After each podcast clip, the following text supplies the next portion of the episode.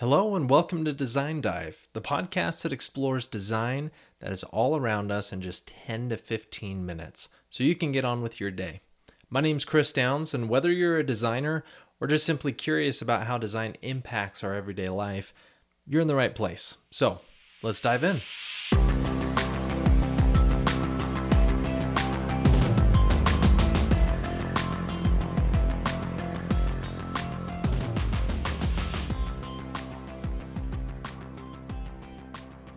For today, we're going to talk about the mouse cursor. Seems kind of out of the blue, but there might be a little bit more history and thought behind it than you realize.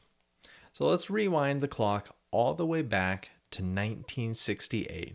A man by the name of Douglas Engelbart, and he had a team as well assisting him, demonstrated the mouse and the mouse cursor in what is known today as the mother of all demos.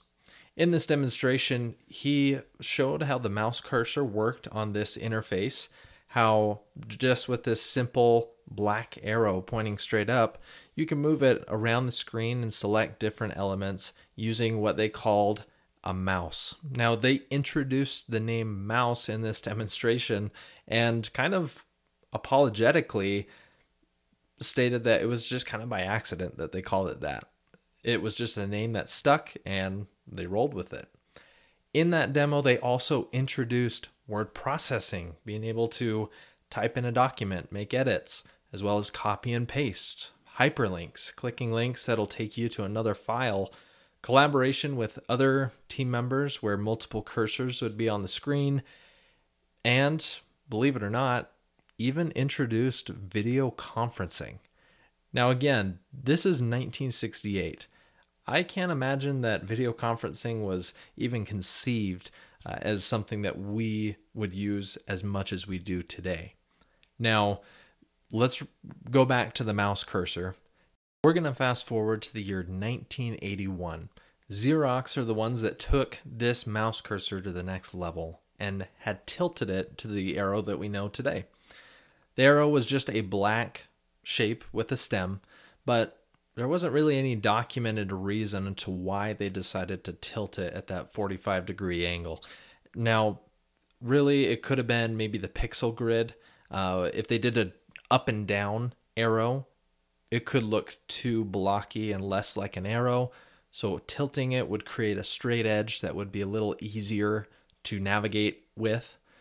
There also were comments about that angle creates an easier element to catch the user's attention. Whereas everything is vertical and horizontal, that angle makes it easier to spot on the page. Now, again, there's no sort of explanation to why.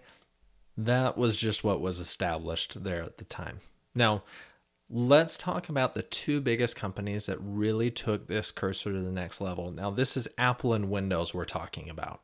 When Apple saw the cursor, Steve Jobs even said that he thought the cursor was brilliant, that it was a great way to help the user interact with this interface. And he and the Macintosh ultimately made it more affordable to the everyday consumer. Now, Apple decided to make the cursor black with a white border around it mainly because for darker interfaces, that border would make it easier to find. That way you don't lose the cursor. Windows did the same thing, kept that angled look, but they inverted it. So now they have a white arrow with a black border around it. But through the years, these companies made some adjustments to this arrow. Let's talk about Windows for a minute. They changed the cursor slightly in size, added and removed pixels, and even added a shadow and gradient to it over the years as the, their application had changed. Now, Apple, their cursor did not change a single pixel for 22 years. In 2005, they refined it a little bit by adding a, a, gradient to it just to add a little bit of dimension, but the size stayed the same. And in 2012, Apple introduced the Retina display, and if you don't know what that is, essentially one pixel became four pixels. So there was more pixel density, making the resolution higher, which in that case, they needed to remap the mouse to be able to match those pixels. But when they did that, they didn't change the shape of it again.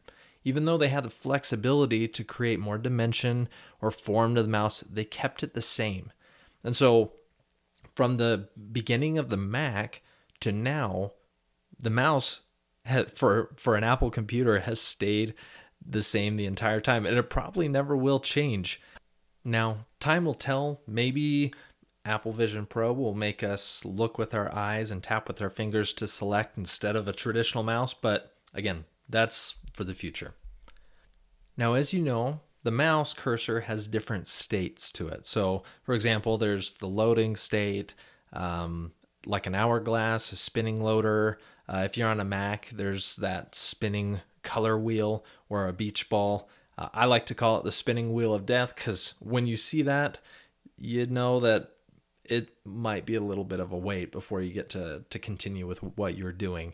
Uh, just a fun fact that spinning color wheel that Apple uses was actually designed by NeXTSTEP back in 1990, and it originally resembled a spinning magneto optical disc. Now, if you can just picture with me a CD uh, with that metallic color on the back, when that spins, it has that shimmery color. Now, Apple didn't steal it from them. They acquired NeXTSTEP in 1997, so they decided, huh, we'll go ahead and use it. And to this day, they still use that same or similar graphic, but it all stemmed from that optical disc. Uh, but we also have text selection, we have the pointer finger uh, moving. So there's lots of different ways that the mouse changes based on what we're doing. All of that just to make the experience for the user easier and so they know what they're doing when they're doing it. Some companies have taken it to a whole new level and take Figma for example. I'm a product designer. I live in Figma. If you don't know what Figma is, it's essentially a program that lets you design what apps look like that you use on your phone or applications on your computer. It just is a blueprint essentially that creators can make to then hand off to developers to then build. Uh, but in there, Figma decided to ditch the stem on the arrow, and it's kind of become an icon for them. Uh, if you know what FigJam is, it's their whiteboarding app.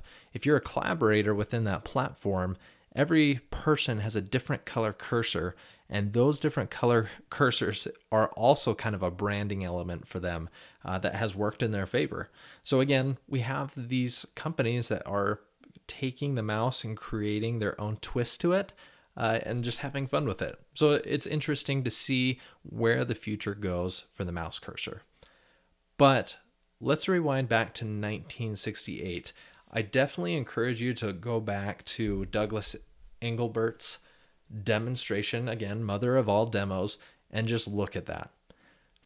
That is where the mouse cursor came from. It was super simple, straightforward, but it truly moved forward this graphical user interface vision that is what our computers are today. So we have a lot to thank for him uh, and all the progress that we've made throughout these years, simply just for a tiny few pixels known as the mouse. Now, hopefully, next time you're on the computer, when you see that mouse, you can have a little bit of a deeper appreciation for that and all the thought that went into it. But who knows? We don't know what the future holds for the mouse, but we can definitely appreciate the steps that we took to get here. And that's our dive. If you enjoyed this episode, I encourage you to subscribe, leave a review, and share this podcast with others. But until next time, keep learning Stay inspired and remember that design is all around us. See you guys next week.